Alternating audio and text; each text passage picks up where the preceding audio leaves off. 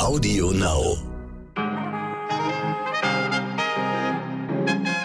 Einen wunderschönen guten Morgen, liebe ZuhörerInnen. Mein Name ist Michel Abdullahi. Es ist Freitag, der 17. September und das ist heute wichtig.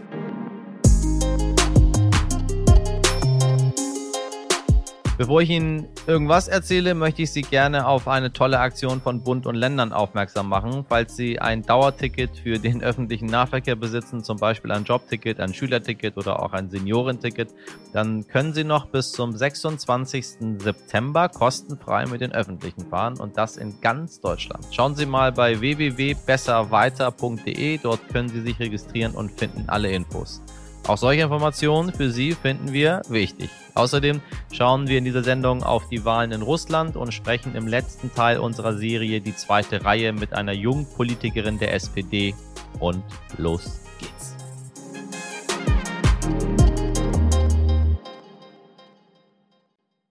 Am Anfang blicken wir wie immer auf das, was heute wichtig wird. Verhindert hat die Polizei gestern offenbar einen islamistisch motivierten Anschlag auf die Synagoge in Hagen. Das haben ErmittlerInnen mitgeteilt. Vier Personen sind vorläufig festgenommen worden. Die jüdische Gemeinde hatte gestern ihren höchsten Feiertag gefeiert, Yom Kippur. Beigelegt haben die Deutsche Bahn und die Lokführergewerkschaft GDL ihren Tarifkonflikt. Heißt, vorerst gibt es wohl keinen Bahnstreik mehr. Angestellte sollen insgesamt 3,3 Prozent mehr Lohn sowie Einmalzahlungen bekommen. Allerdings nur in Bahnbetrieben, wo die GDL eine Mehrheit der Angestellten vertritt. Mehr Hintergründe dazu bekommen Sie in Folge 92. In Berufung geht der Ex-Fußballnationalspieler Jerome Boateng, sowohl sein Anwalt als auch Staatsanwaltschaft und Nebenklage gehen gegen das Urteil der vergangenen Woche vor. Da war Boateng wegen Körperverletzung an seiner früheren Freundin verurteilt worden zu 1,8 Millionen Euro Strafe. Und wenn Sie sich fragen, warum das Strafmaß in Euro so exorbitant hoch ausgefallen ist, das hängt mit den Tagessätzen und dem damit verbundenen Einkommen von Jerome Boateng zusammen europäischer Spitzenreiter. Das ist Italien in einer Statistik, auf die das Land allerdings wenig stolz sein kann. Fast ein Viertel aller jungen Erwachsenen in Italien sind arbeitslos. Diese Menschen zwischen 18 und 24 Jahren haben weder einen Job noch studieren sie. In Deutschland gilt das für nur 8 Prozent. Fakt ist eins, ich habe eine eigene Mehrheit im Unterschied zum Beispiel zu Thüringen. Das heißt, wir sind in der Lage, Regierungsarbeit mit eigenen Mehrheiten zu machen. Ich habe die auch bekommen. Ja, und das war Rainer Haseloff von der CDU. Es stimmt, Haseloff ist gestern zum Ministerpräsidenten von Sachsen-Anhalt wiedergewählt worden und führt dort nun eine schwarz-rot-gelbe Koalition, eine sogenannte Deutschland-Koalition. Allerdings gab es eine Mehrheit für ihn erst im zweiten Wahlgang. Im ersten Durchgang haben ihm nämlich acht Abgeordnete seiner eigenen Koalition die Stimme verweigert. Nochmal Haseloff. Ich habe damit sogar persönlich gerechnet. Ich habe damit gerechnet, weil wir in einem ganz schwierigen, in einer ganz schwierigen Zeit eine stabile Regierung versucht haben, auf den Weg zu bekommen. Und dass das sozusagen sehr, sehr unterschiedlich auch bundespolitisch gesehen wird, ist klar, weil dort Konkurrenten unterwegs sind. Aber wir haben uns abgekoppelt, da bin ich auch den Partnern dankbar. Wir haben uns abgekoppelt von den Dingen und haben gesagt, jetzt geht es ums Land. Also, wie Sie hören, so richtig reden will er über die Schlappe im ersten Wahlgang nicht. Mein Kollege Thomas Prekelt hat die Abstimmung im Landtag von Magdeburg verfolgt. Was bedeutet das denn nun für ihn und die Koalition in Sachsen-Anhalt? Hallo Michel. Ja, das war ein ganz schöner Schreck für die CDU, aber auch für die Koalitionspartner aus SPD und FDP, als dann plötzlich Stimmen fehlten. Und es ist ja eine komfortable Mehrheit gewesen. Sie haben ja sieben Stimmen über den Durst gehabt, wie man so schön sagt, also sieben Stimmen mehr, als man benötigte, um Rainer Haseloff als Ministerpräsidenten durchzubringen. Und auf einmal fehlen acht Stimmen. Und man fragt sich, was ist hier los bei so einer Mehrheit? Das kann es doch nicht geben. Doch. Und die Frage ist immer müßig, woran hat es denn am Ende gelegen? Weil es ist eine geheime Wahl, aber natürlich wird hier spekuliert auf den Landtagsfluren in Magdeburg. Ich habe mich mal umgehört.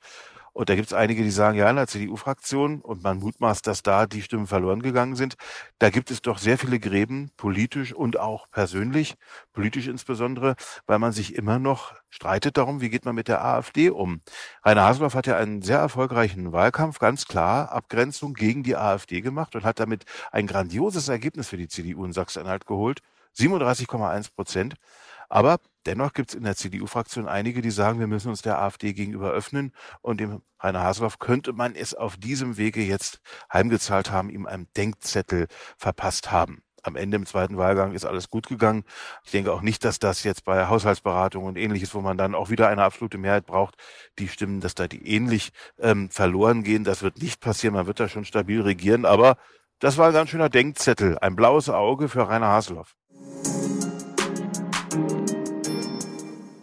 Und von einem Parlament schauen wir zum nächsten, nach Moskau. In Russland sind ab heute 110 Millionen Menschen aufgerufen, eine neue Duma zu wählen. Der wohl berühmteste Oppositionelle Alexei Nawalny steht nicht auf dem Wahlzettel. Er sitzt nach wie vor im Gefängnis. Stattdessen versucht die Regierungspartei Einiges Russland alles zu tun, um ein möglichst hohes Ergebnis einzufahren. Dazu gehört auch, dass Rentner und Beamte organisiert mit Bussen zu Wahlkabinen gebracht werden. Nicht selten müssen sie per Foto auch noch beweisen, dass sie die richtige Partei gewählt haben. Doch trotzdem sinkt die Zustimmung für Putins Partei. Außerdem sind bei dieser Wahl das erste Mal seit 1993 keine Wahlbeobachter der OSZE dabei, also der unabhängigen Organisation für Sicherheit und Zusammenarbeit in Europa. Denn Russland wollte angeblich aufgrund von Corona nur einen Bruchteil der Beobachter zulassen mit welcher Methode die Opposition Putins mächtige Partei auszutricksen versucht und warum deren Angst vor Nawalny nach wie vor groß ist. Darüber hat mein Kollege Dimitri Blinski mit Nico Karasek gesprochen. Nico lebt und arbeitet als Journalist in Moskau und ist verheiratet mit einer Russin. Und ja, Sie haben es bestimmt rausgehört, er ist der Sohn des berühmten Helmut Karasek. Nico, ich grüße dich. Hallo. Hallo, Dimitri. Ja, die Wahl steht an, drei Tage lang in Russland. Du lebst ja in Moskau. Wie ist aktuell die Stimmung und vor allen Dingen, wie ist die Zustimmung zur Putin-Partei Geeintes Russland? Ähm, die Stimmung ist äh, sehr russisch kühl, würde ich mal sagen. Also äh, man sieht natürlich seit Wochen und Monaten über im riesigen Land ähm, Wahlplakate. Aber das ist jetzt nicht so, wie man sich das äh, äh, vorstellt aus Deutschland jetzt vielleicht, dass es da irgendwie große Duelle oder Trielle gäbe, dass jetzt hier die Medien äh, rauf und runter über diese Wahl berichten. Also wenn man das in den Nachrichten schaut, da wird meistens 14 Minuten die Kreml-Partei gezeigt und dann hinten raus kommen noch so 1,30 die alle anderen Parteien. Ähm, und es ist tatsächlich so, dass in diesem Land, in dem sich in den vergangenen Jahren und mittlerweile ja Jahrzehnten so wenig politisch getan und verändert hat, dass schon eine wahnsinnige Politermüdung oder Müdigkeit eingetreten ist, weil es ist so ein bisschen das Gefühl, es ändert, es ändert sich ja doch nichts. Ja. Ich habe jetzt gelesen immer mal wieder, ähm, dass es ein historisches Tief gibt. Also, dass die Zustimmung zu geeintes Russland ähm, möglicherweise unter 30 Prozent liegt. Spürt man was davon? Gibt es irgendwie sowas wie eine Wechselstimmung?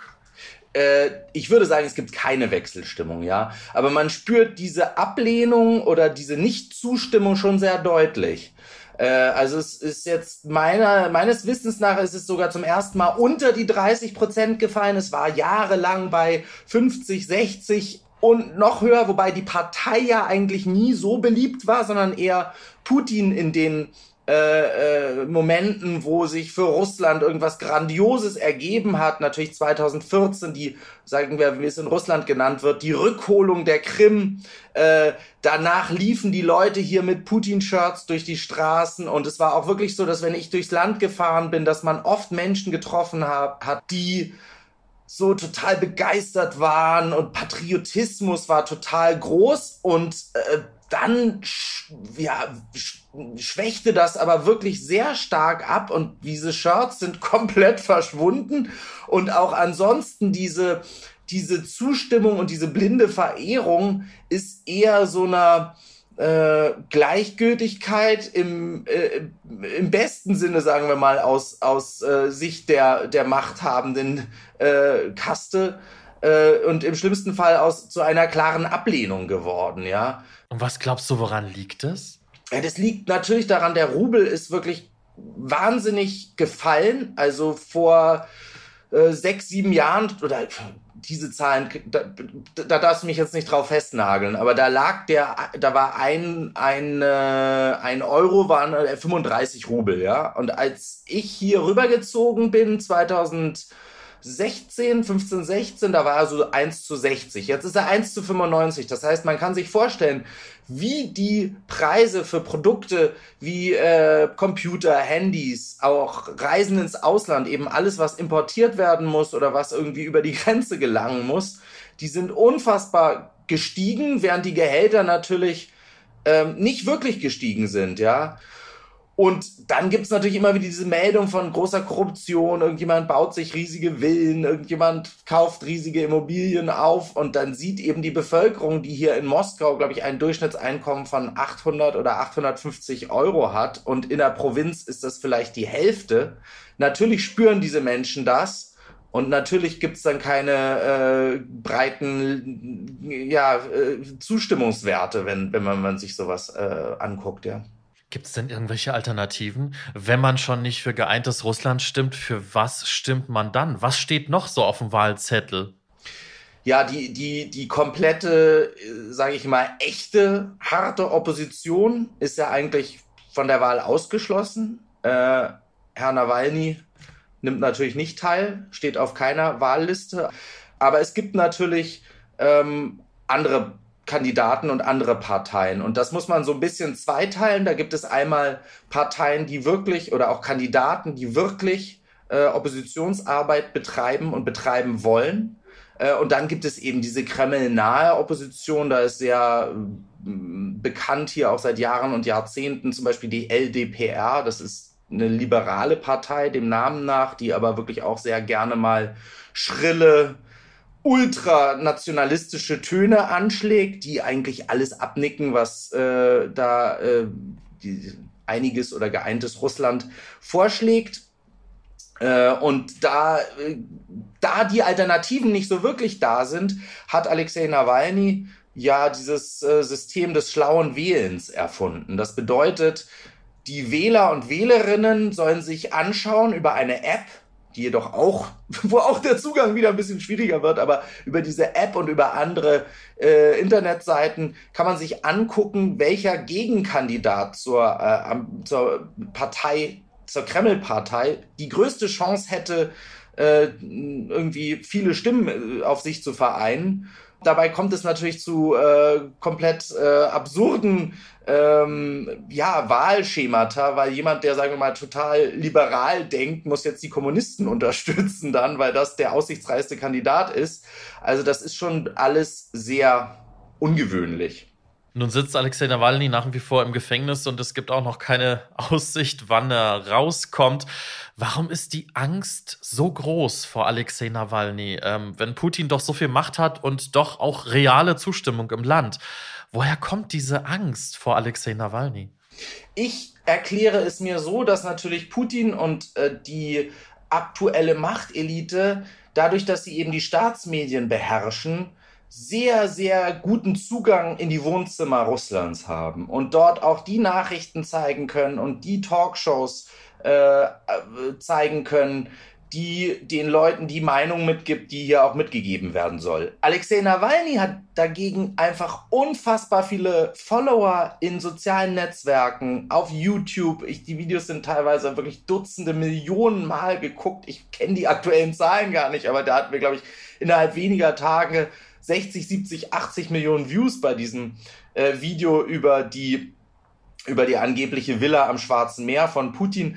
Und das stört natürlich Putin, dass er jemand ist, der die Meinung, die er so gerne auch kontrollieren möchte und dies, das Weltbild, was er so gerne kontrollieren möchte, dass da jemand ist, der das auch auf anderen Kanälen äh, beherrscht und der sozusagen dieses Weltbild auch zerstören kann, indem natürlich ähm, ja, äh, Korruption aufgezeigt wird, in dem Fehlverhalten aufgezeigt wird, ja, das ist natürlich äh, ein großer Störfaktor für die, für die Machtelite hier. Abschließend noch die Frage an dich. Was glaubst du, wie wird die Wahl ausgehen und wie sehr wird das, was wir an Ergebnissen sehen werden, ähm, das tatsächliche Stimmungsbild auch repräsentieren?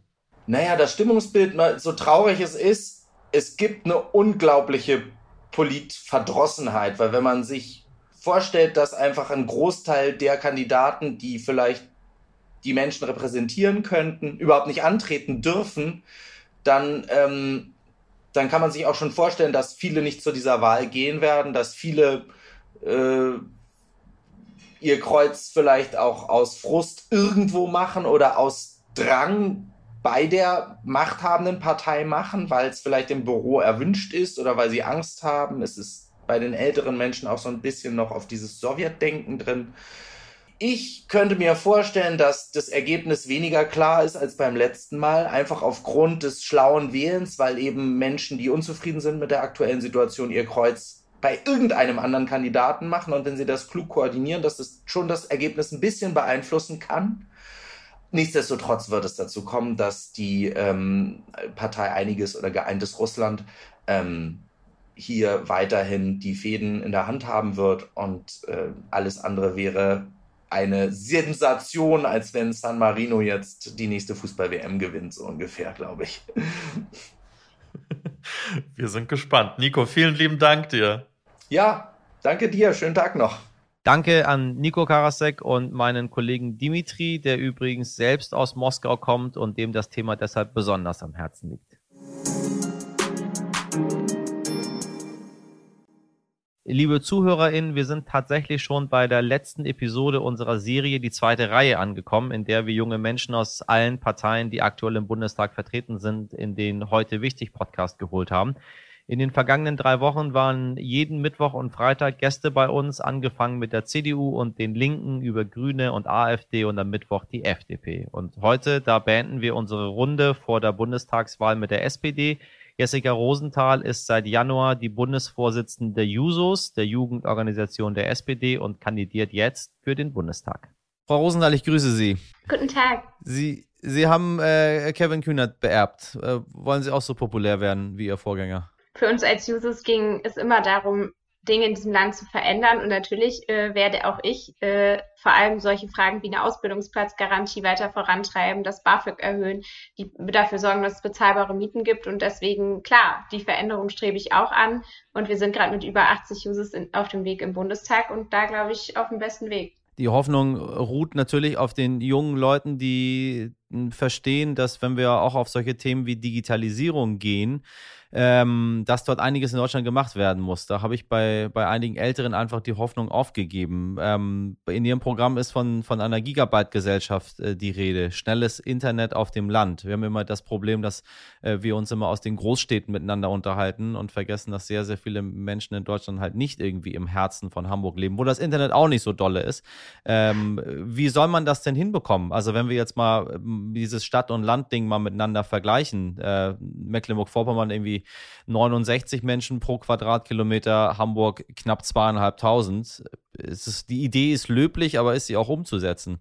Sie muss umzusetzen sein, weil wir es uns als Wirtschaftsstandort nicht leisten können, ein so schlechtes Internet weiterhin zu haben wie jetzt. Das haben wir in der Corona-Pandemie erst recht erlebt sei es im Homeschooling, wo meine Schülerinnen und Schüler äh, regelmäßig aus dem Unterricht rausgeflogen sind oder dass man dann gleichzeitig noch Homeoffice ja. versucht hat, irgendwie mit der äh, äh, Geschwindigkeit, Datengeschwindigkeit hinzukriegen. Von daher müssen wir verbindliche Ausbauziele festschreiben und es geht darum, was ist denn das Internet für uns? Und ich sage ganz klar, das ist Daseinsvorsorge. Es geht darum, dass alle einen Zugang dafür haben, weil da auch Riesenteile unseres Lebens stattfinden. Und dann geht es natürlich auch darum, dass das Ganze bezahlbar ist. Das heißt eben, zum Beispiel setzen wir uns für einen Sozialtarif oder einen extra Sozialtarif ein für Auszubildende, für Studierende. Das sind, glaube ich, Aspekte, die da mit dazugehören. Und dann muss man eben einfach sagen, der Markt regelt es nicht, sondern wir brauchen diese verbindlichen Ausbauziele. Seit 1998 hat die SPD ja in diesem Land kräftig mitregiert. Warum hat das bisher nicht geklappt? Warum soll es jetzt plötzlich 2021 funktionieren? Wir streben an, die nächste Regierung anzuführen mit Olaf Scholz als Kanzler. Und ich glaube, dass das schon mal einen Riesenunterschied macht, weil Olaf ähm, ja auch in Hamburg beispielsweise bewiesen hat, dass er es nicht nur kann, irgendwie Dinge in Papiere zu schreiben, sondern die Sachen auch noch umzusetzen. Und dann muss man halt auch einfach sagen, es wäre, glaube ich, schon mal ein Riesenfortschritt, wenn Andreas Scheuer nicht länger dafür zuständig ist, sondern wir wirklich sagen, da sind andere Mehrheiten, die dann auch verbindlich sagen, es geht um Investitionen, die verbindlich sagen, es geht irgendwie nicht darum, dass der Markt das regelt und die Nachfrage das koordiniert, sondern dass es Daseinsvorsorge ja. ist und deshalb das Internet da auch ausgebaut wird. Äh, dann haben wir noch diese berühmten digitalen Endgeräte, die die SchülerInnen bekommen sollen. Äh, gibt es ja schon, mehr schlecht als recht. Man hat aber nicht so das Gefühl, dass das alles so ankommt, da wo es hin soll. Es gab immer so ganz vollmundige Versprechen zu Beginn der äh, Corona-Pandemie und dann ist da irgendwie nichts draus geworden, so in der Realität, sage ich mal. Ähm, ist das auch ein Lösungsmodell, was Sie vorschlagen, dass man den SchülerInnen digitale Endgeräte besorgt? Naja, es ist ja ein vielschichtiges Paket. Das eine ist der Ausbau, das brauchen alle. Und das andere ist die Frage, wollen wir Bildung, wollen wir in der Bildung Lernmittelfreiheit? Und ja, ich sage ja. ganz klar, als SPD sagen wir das auch ganz klar, ja, wir wollen Lernmittelfreiheit. Und wenn wir das so klar sagen, dann heißt es auch, dass jeder Auszubildende, jede Schülerin, jeder Schüler ein Endgerät bekommt. Ähm, da haben wir erste Schritte gemacht mit dem Digitalpakt, den die SPD ja auch massiv durchkämpfen musste, äh, wo wir sehen, dass die Gelder an viel zu krassen bürokratischen Hürden, aber auch den Problemen in den Kommunen, die wir ja kaputt gespart haben, gerade scheitert. Das heißt, wir müssen, wenn wir Pakete auf den Weg gehen, bringen, auch immer sagen, es muss auch ankommen. Und dann geht es darum, dass man mit den Geräten auch was machen kann. Also es bringt mir nichts, wenn ich dann irgendwie die App, die ich jetzt aber brauche, irgendwie nicht runterladen kann, weil ich irgendwelche Berechtigungen nicht habe. Und da brauchen wir ganz sicher auch mehr Unterstützung im äh, IT-Support, was Schulen angeht. Da müssen entweder die Kommunen ausgestattet werden, wenn man das dezentral machen will, oder man muss sich ähm, was anderes überlegen, was auf anderer Ebene angesiedelt ist, aber die Schulen dürfen damit auch nicht mehr alleine gelassen werden, weil das wird dann am Ende in der Digitalisierung auch nichts bringen. Aber das heißt zusammengefasst, äh, wenn die SPD die Regierung übernimmt äh, und Olaf Scholz Kanzler wird, bekommt jedes Kind in Deutschland einen Laptop. Genau, das ist der Plan. Gehen wir mal zum Klima. Arbeiten wir uns mal so ein bisschen ran, auch an den zukünftigen möglichen Koalitionspartner. Was denken Sie denn? Ist, ist das Klima realistisch noch zu retten?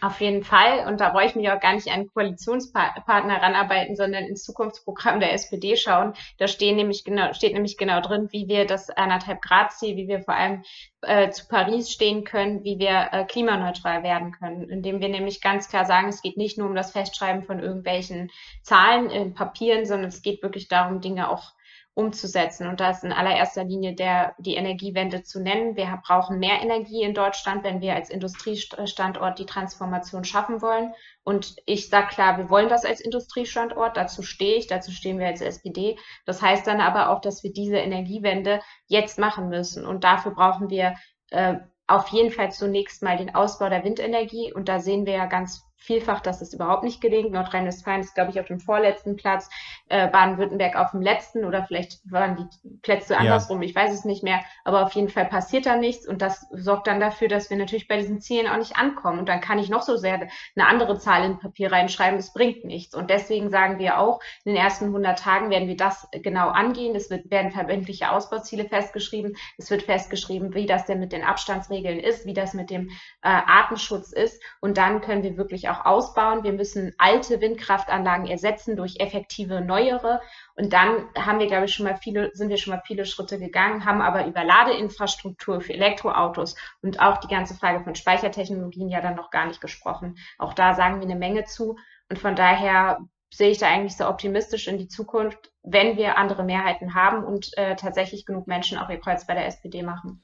Äh, nur auch da muss ich auch sagen, die SPD hat ja in den letzten Jahren viel regiert und da ist auch tatsächlich im, im, im Klimarettungsprogramm so gut wie gar nichts passiert. Und jetzt kurz vor der Wahl kommen wieder alle und haben erkannt, naja, der Druck von der Straße ist groß, Fridays for Future gibt es und jetzt möchten alle ganz schnell irgendetwas ändern. Was denken Sie denn, was wird am meisten wehtun? Weil ohne wehtun klappt es ja nicht. Ich glaube, da sind wir uns alle einig. Es tut mir leid, aber ich muss die Pauschalität sozusagen dieser äh, Bewertung so ein bisschen zurückweisen, weil es nicht so ist, dass wir erst jetzt darauf gekommen sind, dass wir im Klimaschutz was tun müssen, sondern ähm, es ging uns schon die letzten Jahre, aber auch schon, ehrlich gesagt, schon vor zehn Jahren auch um dieses Thema. Ähm, was man sagen muss, ist, dass es natürlich nicht so schnell geht, wie wir uns das wünschen. Wenn wir zum Beispiel auch über die Fragen der Lastenverteilung reden, dann ist ja auch, es ist ja einfach auch ein Punkt, dass wir mit die höchsten Strompreise in ganz Europa haben. Und dass Menschen dann sagen, was soll das, verstehe ich total. Und daher wollten wir beispielsweise ja jetzt die EEG-Umlage auch schon abschaffen. Wir hatten ja auch ein Klimagesetz vorgelegt, was ähm, dem Verfassungsgerichtsurteil definitiv standgehalten hätte. Also da da muss ich schon sagen, muss man zwischen den beiden Regierungsparteien schon nochmal unterscheiden. Und äh, würde ich immer sagen, wir haben versucht, auch hier in der Lastenverteilung eine Menge zu tun. Wir wollten auch, dass der CO2-Preis nicht bei den Mieterinnen hängen bleibt, sondern Vermieter und Mieterinnen, dass sich gleichberechtigt teilen. Auch das war nicht möglich mit der Union. Von daher sagen wir klar, wir werden den Klimawandel mit allen Mitteln bekämpfen. Wir werden Deutschland klimaneutral umbauen und auch vormachen, wie das als Industriestandort gelingt, aber gleichzeitig ein Auge darauf haben, dass jeder die Lasten auch tragen kann. Dafür müssen wir sagen, wir brauchen eine ähm, stärkere Umverteilung in, dem in diesem Land, müssen uns auch die Vermögen sicher angucken und wir müssen investieren. Und das ist dann, glaube ich, ein Gesamtpaket, was ehrlich ist und auch klar macht, es gibt Lasten, die zu verteilen sind, aber eben auch darauf achtet, dass mittlere und untere Einkommen eher eine Entlastung erfahren und äh, vor allem auch die Möglichkeit besteht, das alles zu stemmen. Wie finden Sie die Grünen als möglichen Koalitionspartner?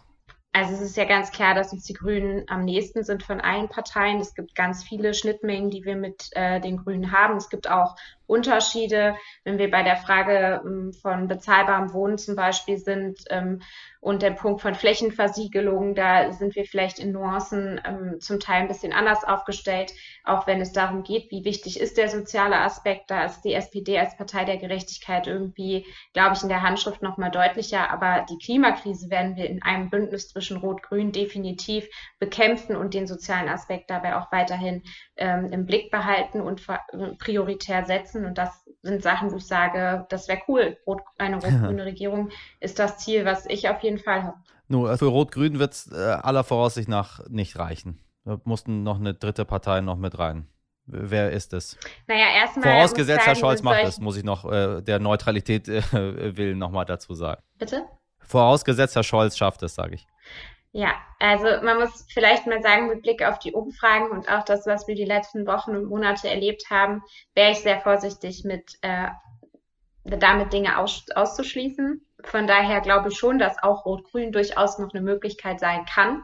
Momentan sieht es danach noch nicht aus, aber das ist trotzdem was, wofür ich äh, klar streite.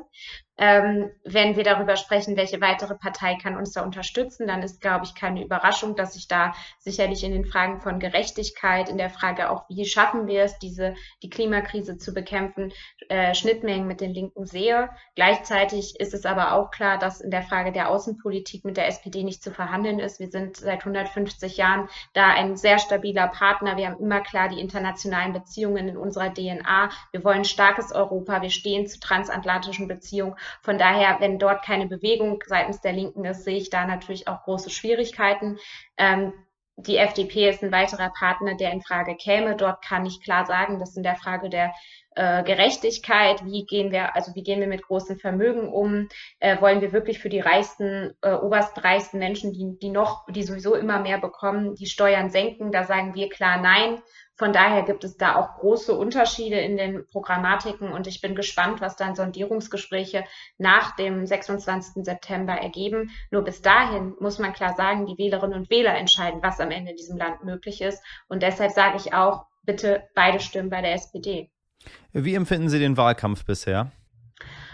Hm, naja, also ich fand es äh, schon bezeichnend, dass eben gerade diese persönlichen Verfehlungen sehr stark im Mittelpunkt stehen muss aber auch sagen, dass ich das verstehen kann, weil es geht das erste Mal, es ist eine historische Wahl, es geht darum, wer kann denn dieses Land führen und dass man da auch auf die persönlichen Qualitäten der einzelnen Personen guckt, das finde ich richtig.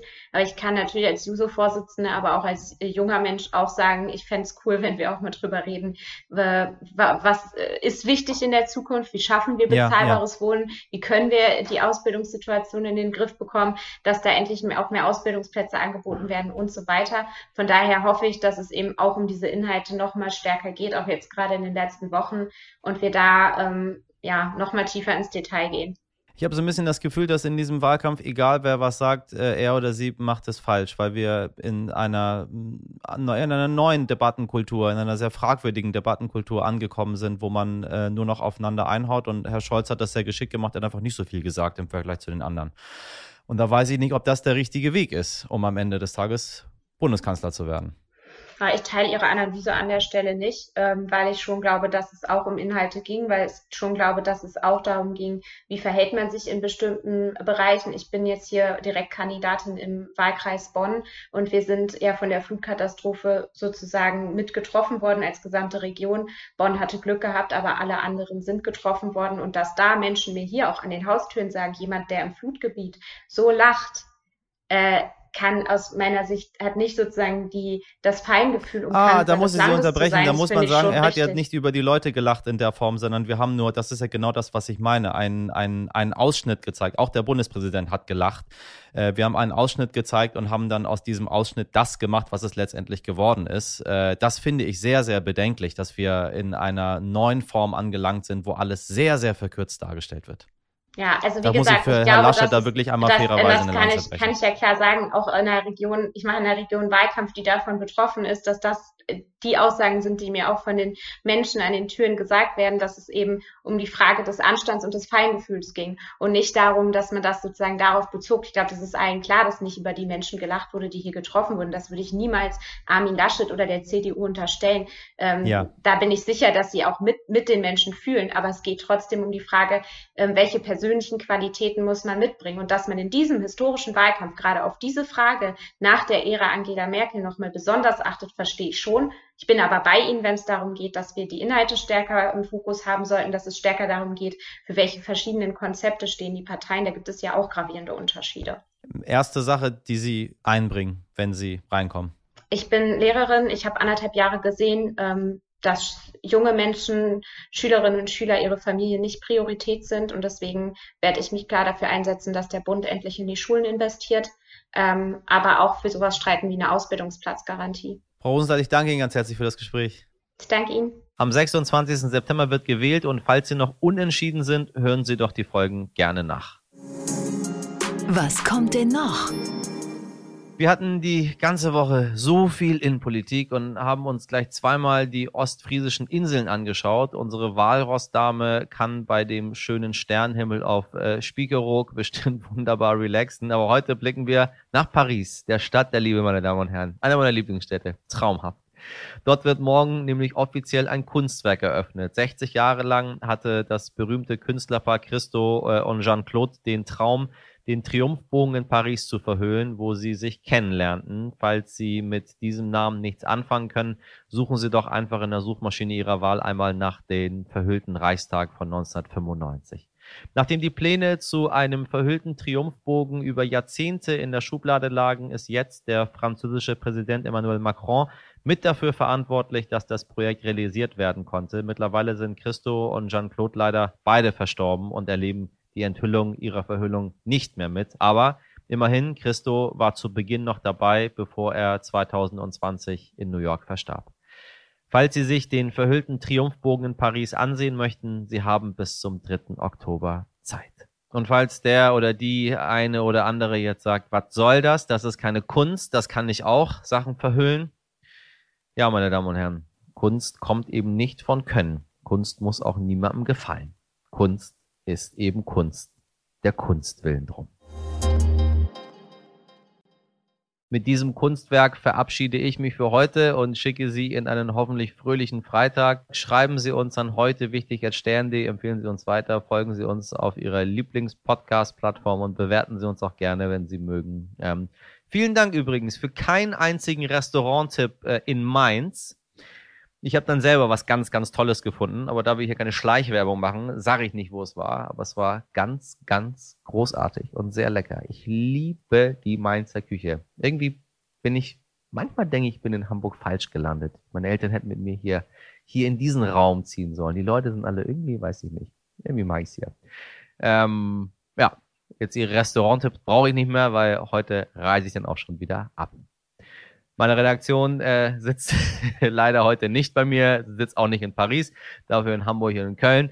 Sabrina Andorfer, Mirjam Bittner, Dimitri Blinski und Martin Schlack produziert hat Andolin Sonn für Sie. Wir hören uns hoffentlich am Montag um 5 Uhr wieder. Bis dahin haben Sie ein wundervolles Wochenende. Machen Sie was draus. Ihr Michel Abdullahi.